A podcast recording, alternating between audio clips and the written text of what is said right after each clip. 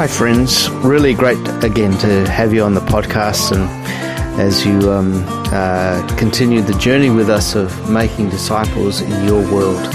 And uh, as we as we go forward, I, I, hope that you really just take uh, uh the word of encouragement that comes through these podcasts, listening to the voice of the Spirit, and are able to uh, grow, obey, and uh, able to move forward. Um, today we have the blessing of Cynthia Anderson with us, and Cynthia uh, comes from a mission organisation from which I spent over 20 years of my life with YWAM. And uh, also, we have links into the same part of the world. She used to serve up there in uh, Nepal and also India, and um, uh, but we actually never got to meet one another. Such was our world, and, and we are just getting to know one another. And um, uh, it's a real blessing to have Cynthia on. Cynthia, welcome to the podcast. Thank you so much, Dave. It's wonderful to meet you finally. Yeah, and uh, great, great to be here. I'm looking forward to our conversation and a chance to interact with your audience as well. Yeah, fantastic. And Cynthia really um, uh, is someone who's uh, both a, a, practitioner. She's been in the harvest. She's seen a movement take place, and now she's a multiplier. And she she trains and writes and and is in uh, invested in seeing multiplication happen of workers.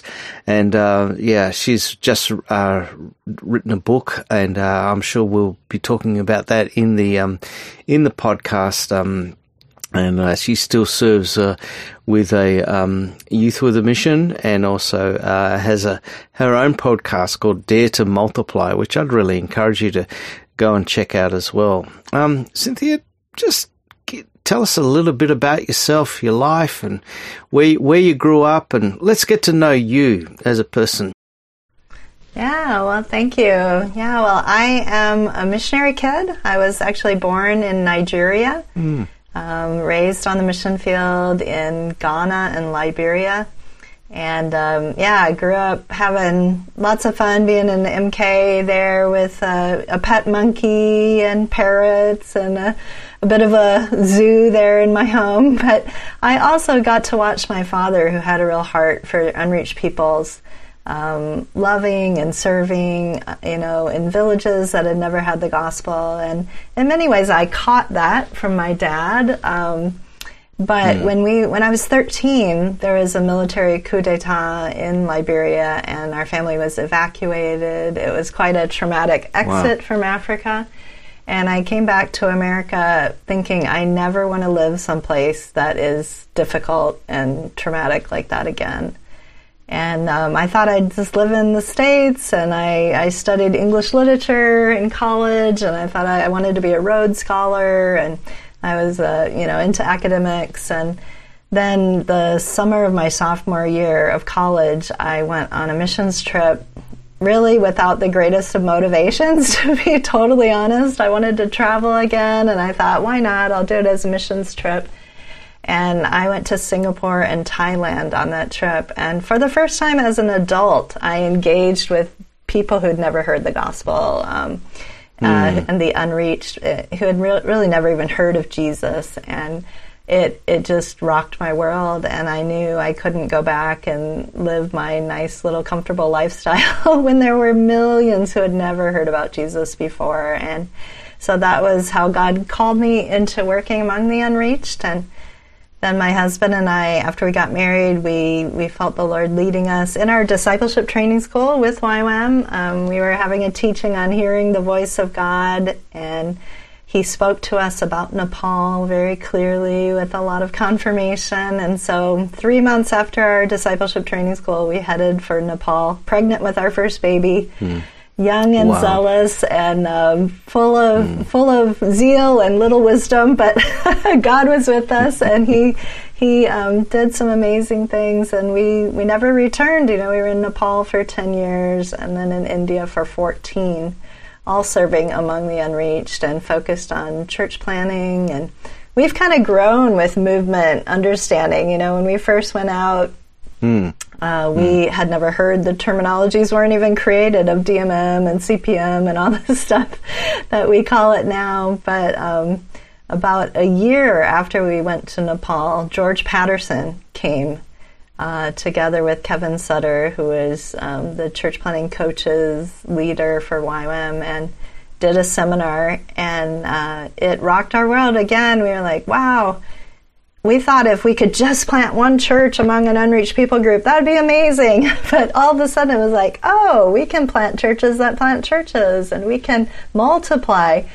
And um, that was back in like 1992, and we've been on that journey ever since, and have kind of learned and grown with it as um, others have have also done the same. So, yeah. Wow. Yeah, George George Patterson was a real catalyzer in those days, wasn't he? he was really, yes, he was. Yeah, really shifting mindsets, and it was a it was a lone voice in many ways. Um, I remember Colleen and I before we went to India. Um, went and sat, sat under George Patterson's uh, training for a while, and we walked out of there going, "What? What? What was that all about?" you know, we were, we were. Um, uh, I, I wished I'd um, understood a bit more deeply what he was talking because he he really was uh, talking and a lot of the things that we take for granted these days, but uh, were were just outside our, our, way of thinking in those days. Um, so what a, what a what a great man he and a contribution he made to so many contexts and. Yeah, wow! What a what a great story. You were you're up there in Nepal, and and and uh, today we see God doing so much amazing multiplication in Nepal. It's one of the hot spots of the world where mm where we're seeing um, so many generations of churches and workers and inside leaders um, in all the messiness that movement mm. is. Um, yeah. Um, tell us about your journey, your own paradigm shifts into not just planting a church, but um, planting um, churches that are simple and multipliable yeah, jump jump into that space for us so we can hear the journey. Yeah, well, as I said, um, you know, our heart burned for the unreached, and that was already there when we first went to Nepal. But after we we had that seminar from George, we really began to shift into the idea of churches that would plant churches, and um, we we still had so many things that we we would do differently today, you know, after a few years of experience. I know that feeling. Yeah, yeah. but um, by God's grace, you know, He did some right things through us, and really, we we can't take any credit for what happened there, but just you know, in in spite of us, God God wanted to reach the Nepali villages that we were in, and we went to Nepal at quite a a critical time in history. Democracy had just come to Nepal it was very, very unreached. The church had just come up from being underground. And so we went to this valley area that was about three hours outside of Kathmandu. And it took us three months to find someone who had heard the name of Jesus. So that's how unreached it was. Um, but we, we did. We met a man who had heard about the Lord in Bhutan which is kind of a funny thing because that's another unreached area. But he was a migrant worker in Bhutan, and someone had told him about Jesus, and but he didn't know much. He just knew that he liked what he had heard, and he became a person of peace for us. And we started a little Discovery Bible study type group in in his in his upstairs room. His wife was actually downstairs. She wasn't a believer, and she was she was making local gin and selling it to people downstairs and upstairs he was there with this group of young men that whose hearts were really open and so we started training them and doing whatever we knew to do to have participatory discovery kind of learning it was actually before the discovery bible study method was had even been delineated, created. outlined. Yeah, yeah. yeah. Mm, mm. but we knew it needed to be participatory. Mm. We knew, you know, from George that we needed to gain ownership, that it shouldn't be our church. We should let them birth the church. It was theirs, not ours. And um, so we worked worked through what we knew, and um, God began to work there. And then we we had to leave. We had a baby, and we needed to come back to the U.S. Um, to to show her to her grandparents and stuff like that. And so I remember the day where we prayed over this little group and we said, Now this is yours. And if this valley is going to hear about Jesus, it's going to be through you. And we commissioned them, you know, to take whatever they had, had gained and knew to the others in the community and in that valley. And then we were gone for about six months, and it was before social media and Facebook, and you know, we barely had fax machines back then, but we had no idea mm. what happened. But we prayed and prayed while we were gone, and and we we went back hoping that the group would even still be in existence, you know, Dave. and we got back there, and they said they said to us, you know what? these people have believed and these people have believed. And they said so when can you baptize them? And we said oh we're not going to baptize them.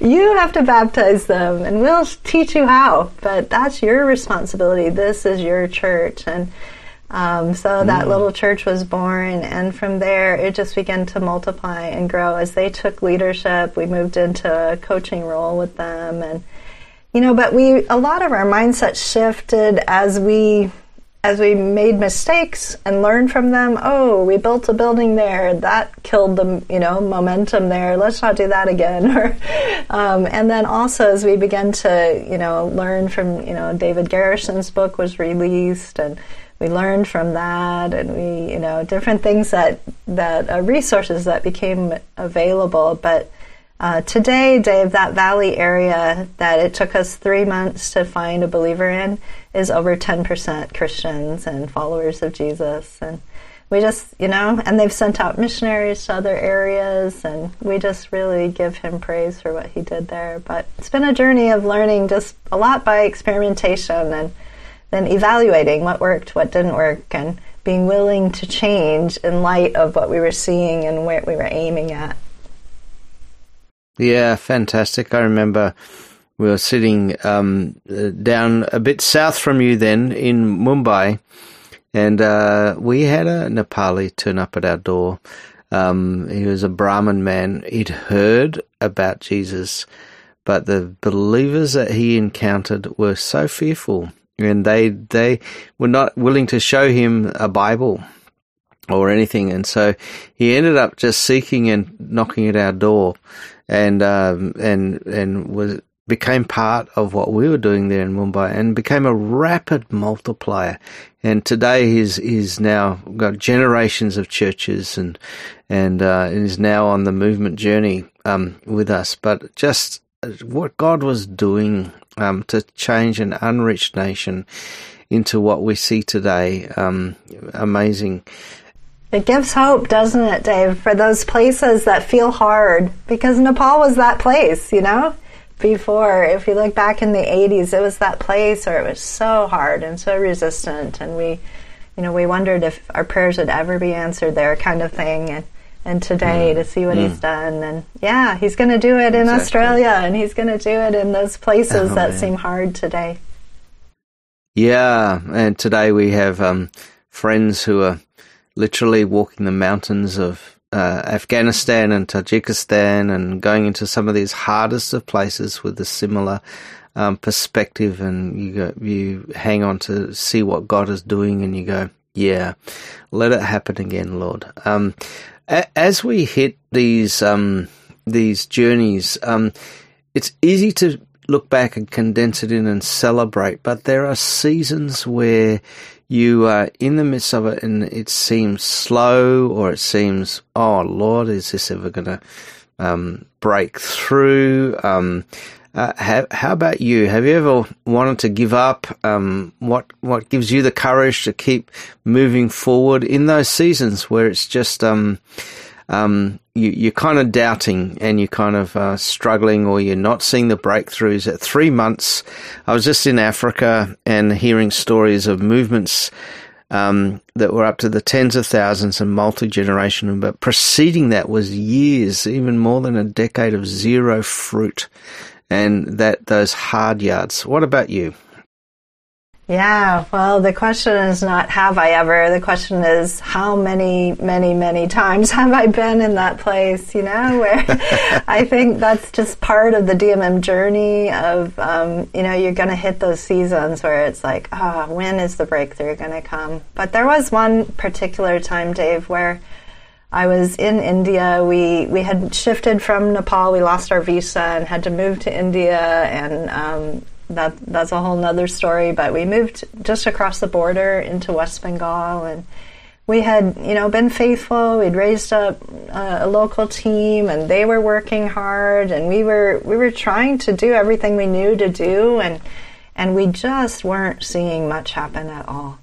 Um, you know, we had a handful of believers, and some who had backslidden, and some who were not very committed, and um, you know, those the dream was still there for for movements, and we'd been talking and teaching our staff about that, and others we were leading six mm. or seven teams mm. at the time, and and uh, there was one morning I was sitting out in our garden there in India in the cool of the morning, and um, there's a beautiful bougainvillea tree. I was out under this tree seeking the Lord, and tears just began to stream down my face. And I just began to weep. And I said, God, mm. is it ever going to happen here?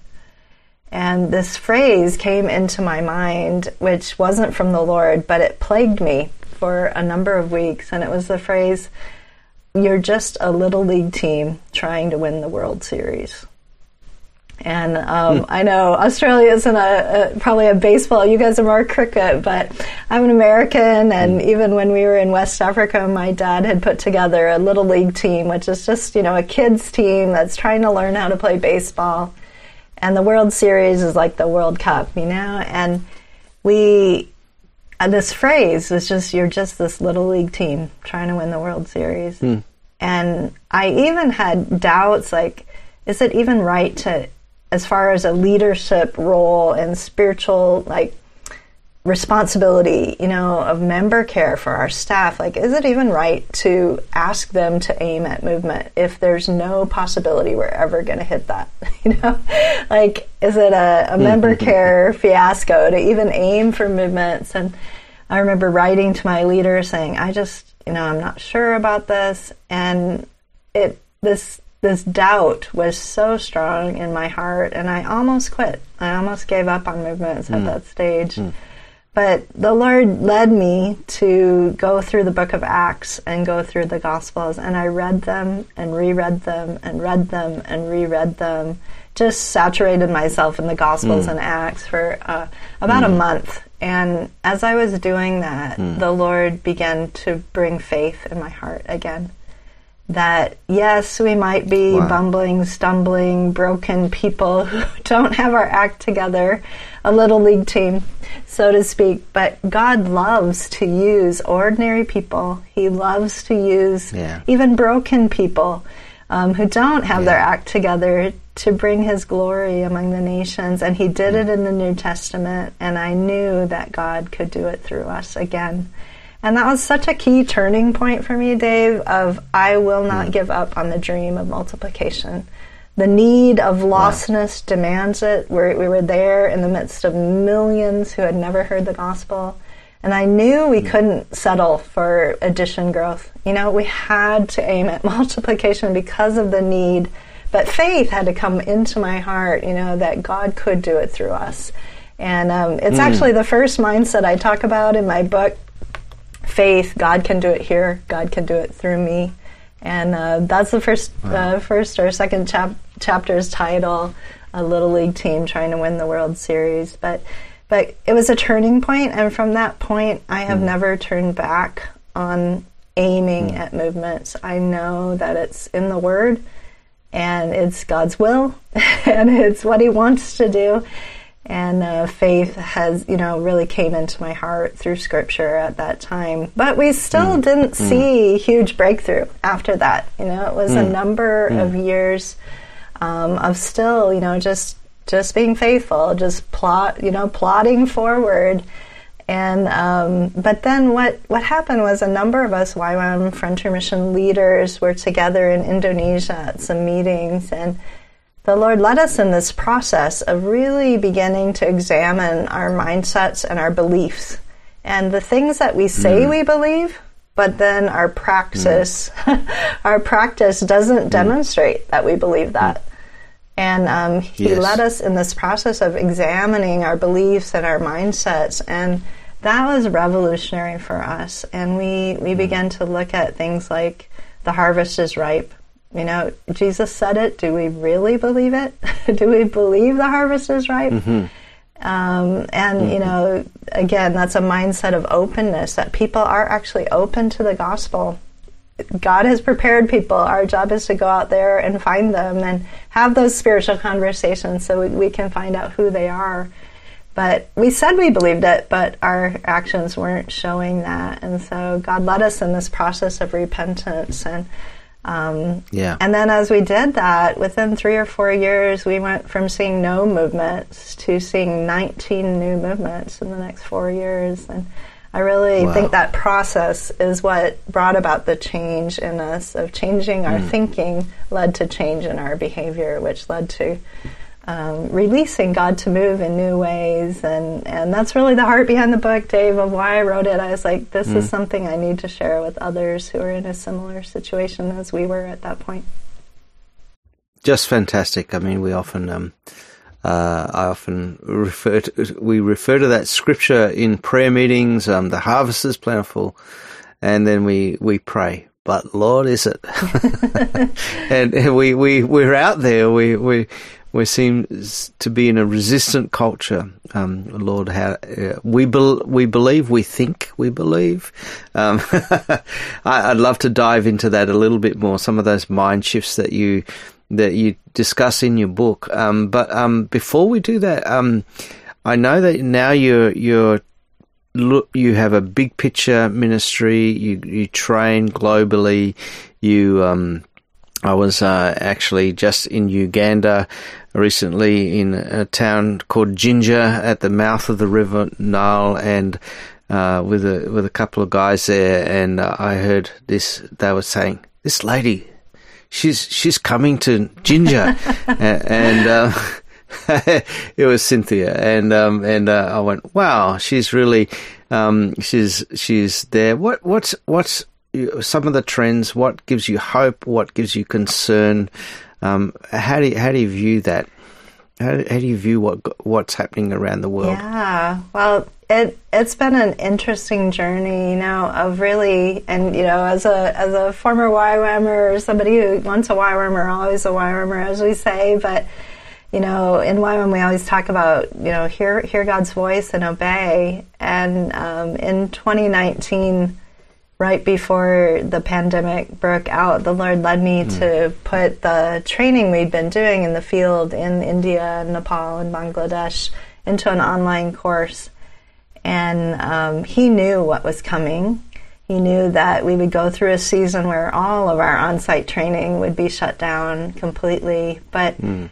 God used that to open up completely new avenues to train in nations and places we had never trained people before and to um, to use the internet and to use online training in that season particularly and and it was exciting to see just this explosion of interest um, so many people who had not heard of movements and not heard of disciple making multiplication principles were able to be trained mm. and yeah, we trained about mm. 3,000 in the last few years through that course. And wow. um, yeah, tens of thousands who have been reading my blog and things like that. And again, it's, it's just amazing how when we obey God, He just starts to multiply things, you know, and it's really just mm. obeying mm. Him and being faithful to be consistent in our obedience. But that gives me a lot of hope, you know, that God can turn around something as tragic and horrible as the pandemic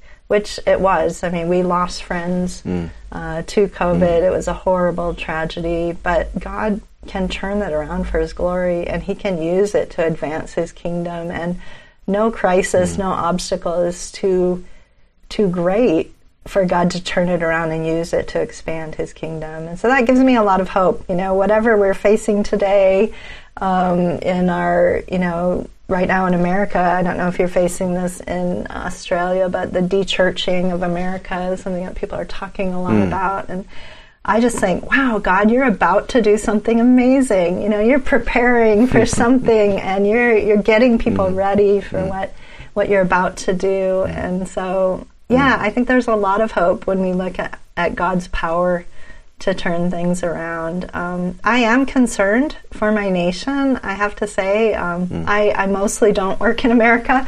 Mostly, I work in unreached uh, areas, um, classically mm. unreached, I should say. But I'm concerned for the church in the West. Uh, probably, I, I, told a group of people uh, last night. I'm more concerned than I've ever been in our 35 plus years of ministry for the church in the West, and praying a lot mm. for the church in the West to to really experience something new. And um, again, you know, I, I hate to keep coming back to the book, but it's so prevalent in my mind. You know, right now, mm. it's just that mm. we need a mm. new mindset. Um, we've got to think yeah. differently. We've got to act differently. Um, and it concerns me. I, I, hope we will.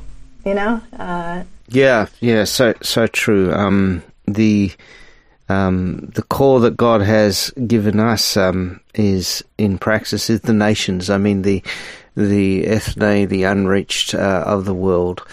Um, but uh, our particular concern is the Western nations mm. of Western Europe and places like Australia, where you go, there's major decline, mm.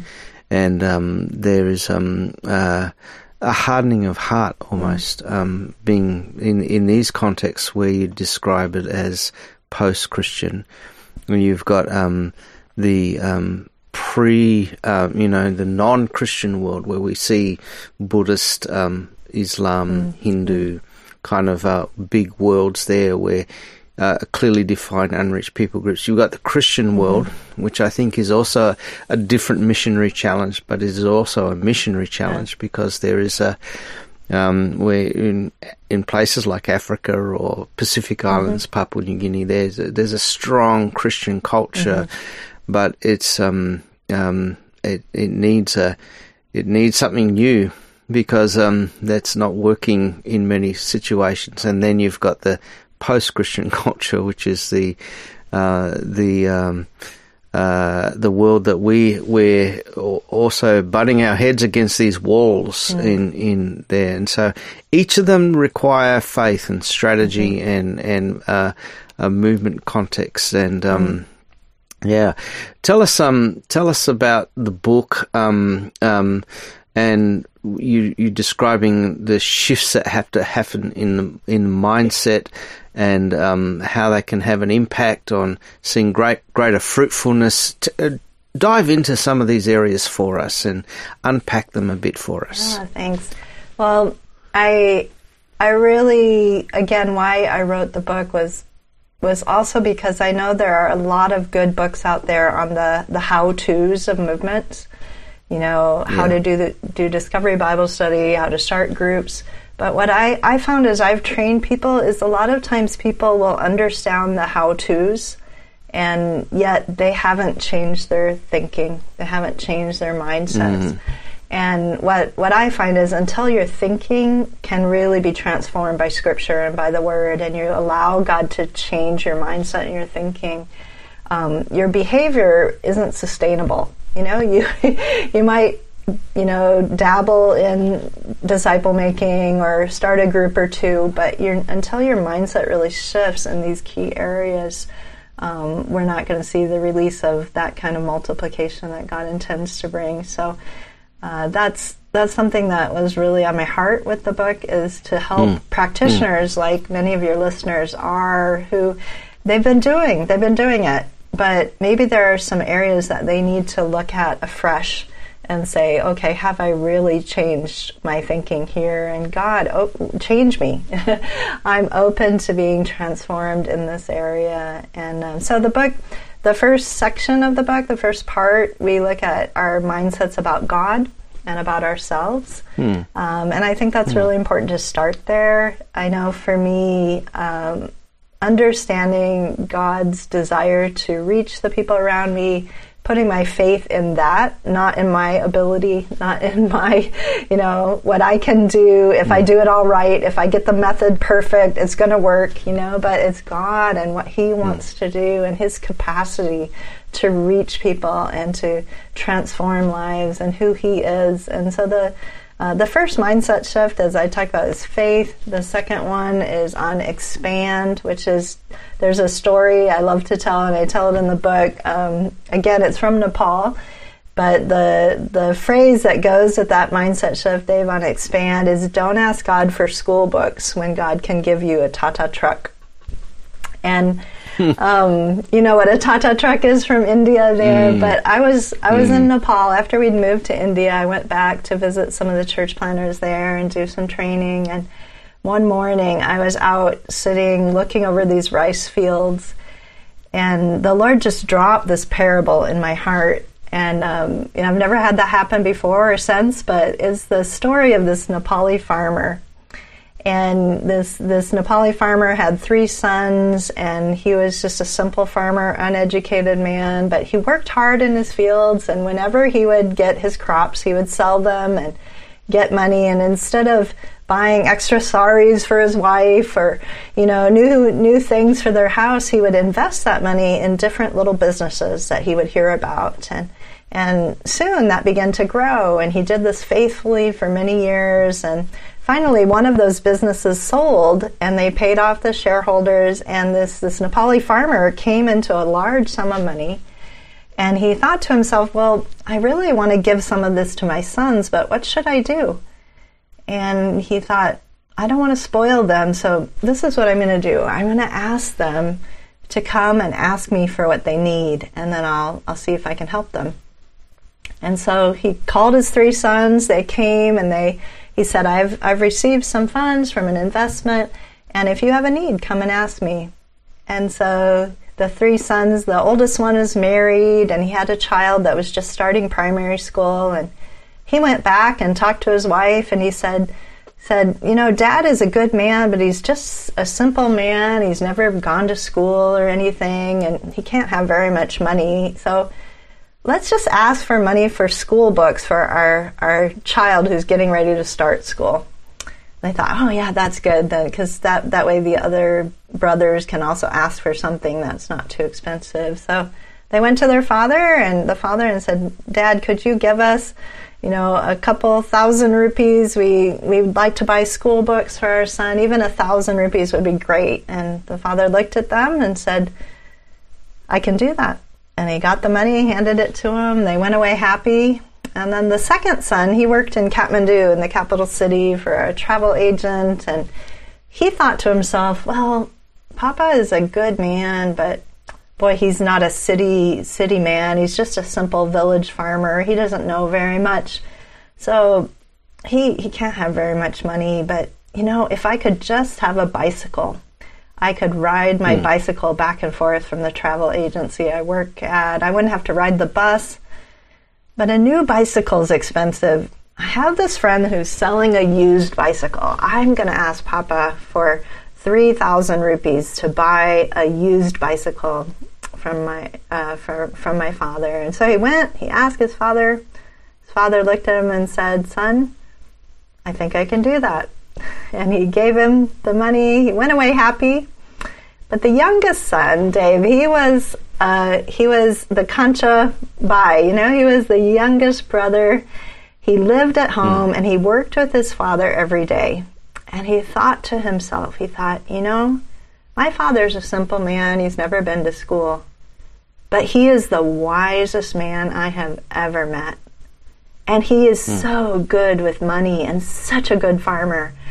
I bet you he has a lot of money. I'm going to ask him for a Tata truck so I can start my own business. A Tata truck's a big, big vehicle, and he said, "I want to, mm. I want to mm. buy a truck so I can, I can take the vegetables back and forth." And so he asked his father. He said, "Papa, could you help me buy a Tata truck?" And his father looked at him and he said, "I think I can do that." and so they went to the bank, they bought the truck, and he drove the truck into the village, and all the villagers came to see the new truck, and somebody called the older brother, and he came and he said, Bye, younger brother, where did you get the money for this truck? And he said, Well, I asked father, and father gave it. And so um, the, the oldest brother said, What? I asked for school books. How did you get a Tata truck? And he called up his middle middle brother. What did you ask for? I asked for a used bicycle. Well, our brother got a Tata truck. So the two older brothers went to the father and said, Papa, why didn't you tell us you had so much money? Why didn't you give us a Tata truck?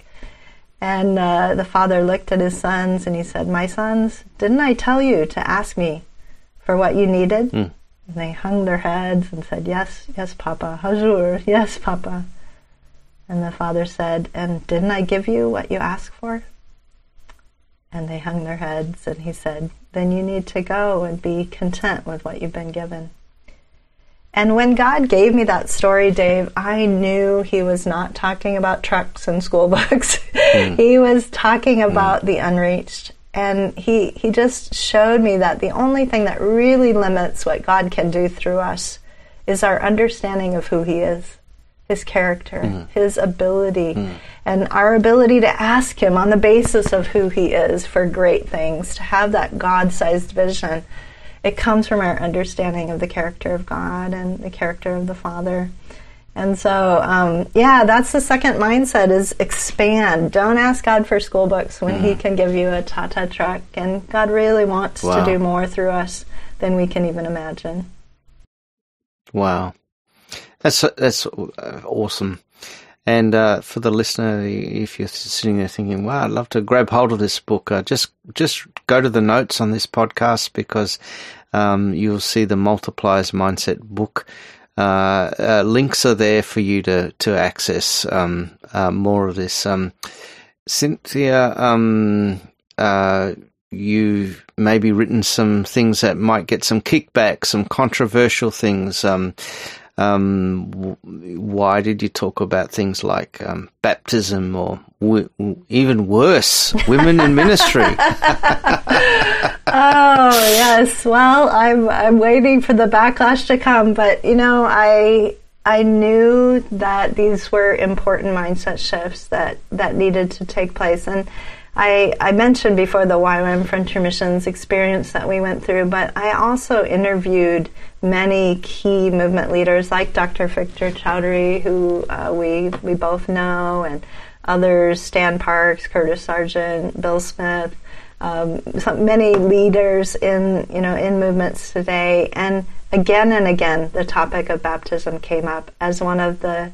most important mindset shifts that needs to take place um, and shifts of practice as well if we're going to truly release movements. And and really baptism and you know baptism by all and for all is the mindset shift um, is something that is sort of the the the outplaying of understanding the priesthood of all believers and that it isn't just ordained clergy who can do the work of the ministry and do certain tasks and coming from a, a, background, you know, who I've worked with Hindus and Buddhists for many years, as as you have, Dave, um, I just saw so clearly that the priesthood of all believers is a New Testament concept, but we are stuck back in a very similar concept to the caste system, where we have the Brahmins, the high caste, who are doing, you know, the the the work that only high caste people can do. Um, and lower caste people aren't allowed to do certain things. And in the Old Testament, it was the Levites, but really understanding the priesthood of all believers and practically working it out. Um, baptism is the, the outworking of that to really believe that anyone, that we're all on the same level. There's no high and low. Yeah. And uh, yeah. so, yeah, and I've seen that in our own ministry as well. When when people really get a hold of that and begin to empower ordinary people to baptize others, that they are leading to faith, that sense of ownership, um, that it's not, you know, it's not just the pastor who can do that, but I baptize them. I'm responsible to disciple them. I'm responsible to train them until they can train others um, comes to play. And then women, Yeah, um, Dr. Dr. Choudhrie, when I interviewed him, he he said, "You've got to say something about women in your book, Cindy, because um, he said not empowering women is stupidity at the highest level." And I said, "Oh, Uncle, can I quote you on that?" Um, that's that's pretty radical for someone to say, and I'm not sure as a woman I could even say that. But that's what Uncle Victor, who has seen so many people come to faith in India, said. And he said, he said to me, um, and I wrote this in the book as well. He said it's easier to convince an imam to come to faith than to convince some traditional pastors to allow women to do the work of the ministry.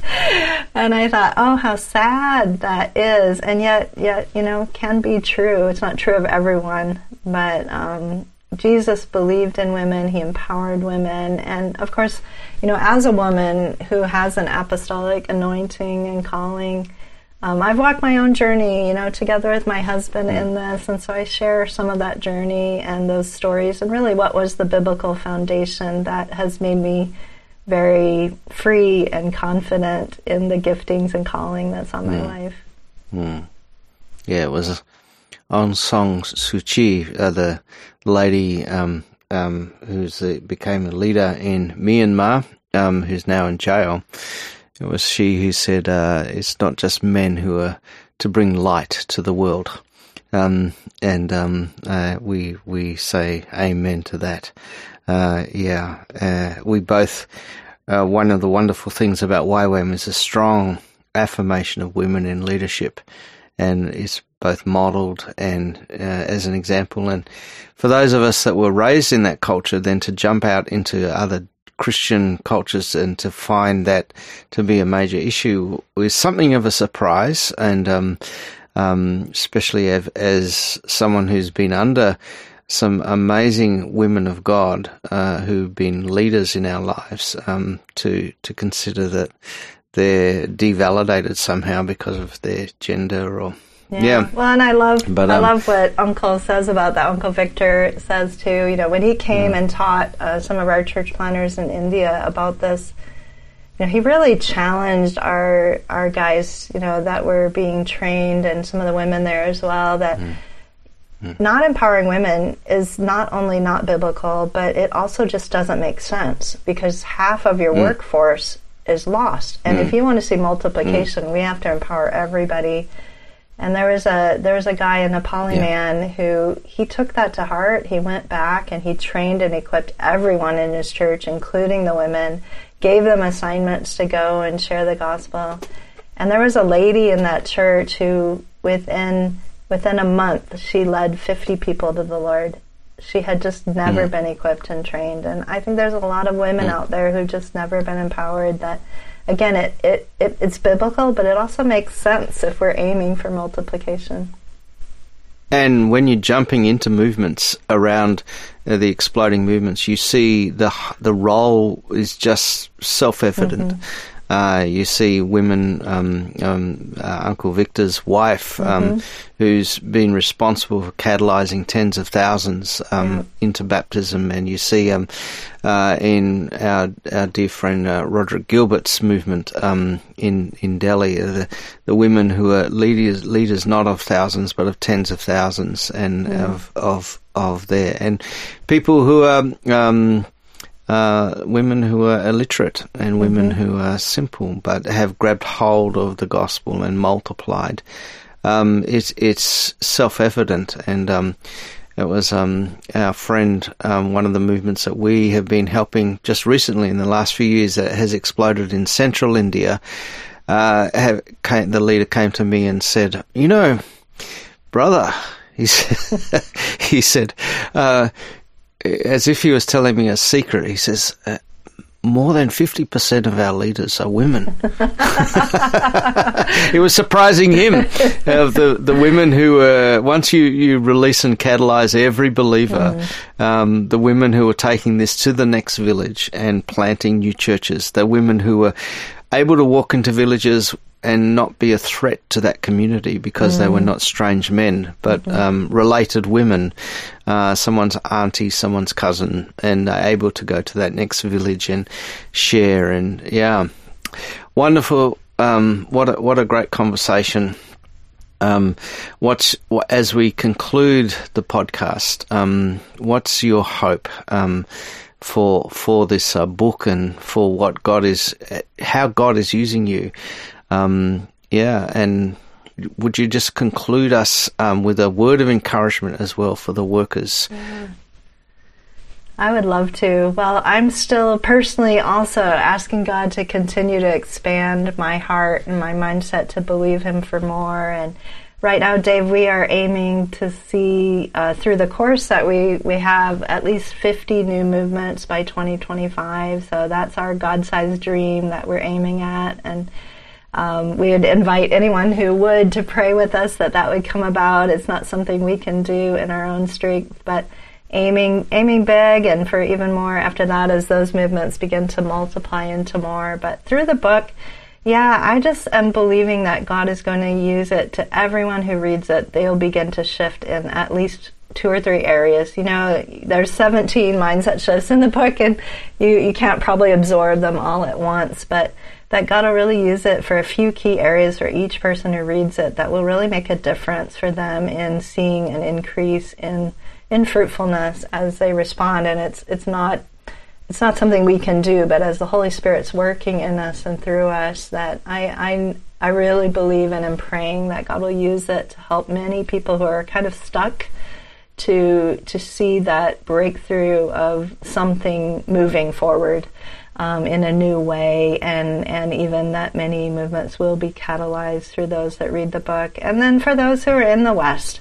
Um, and maybe are in traditional churches and maybe have never even heard of movements before. Um, I really hope that they'll read the book. My pastor, who um, we we are from a large, very missions minded church, but a large it's, it's, he says it's not a mega church, but several thousand in the church. So depends how you define that. But he said to me, he said, Cindy, we have just been asking people for decisions and making decisions, not making disciples. Help us. Um, and and I would hope that this book would be something that would also bring help to people who are they're they're looking for something new, for something more, and really yearning to reach the people around them and so I'm, I'm hoping that'll be a help to those kind of people as well. Yeah, and as an encouragement, I just want to challenge and encourage everyone who's listening don't give up. Be faithful. Keep doing what you're doing, but also be open. Be open to change. You know, I think uh, one of there's two things that help us change. One is pain, and one is passion.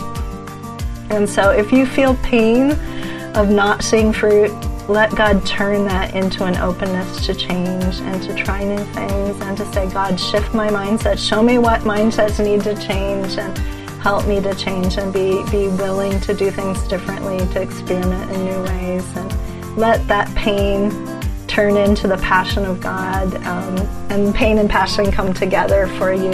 And I believe that God is going to do new things in this season for you. So God bless. Thanks so much, Dave, for having me and giving me this opportunity.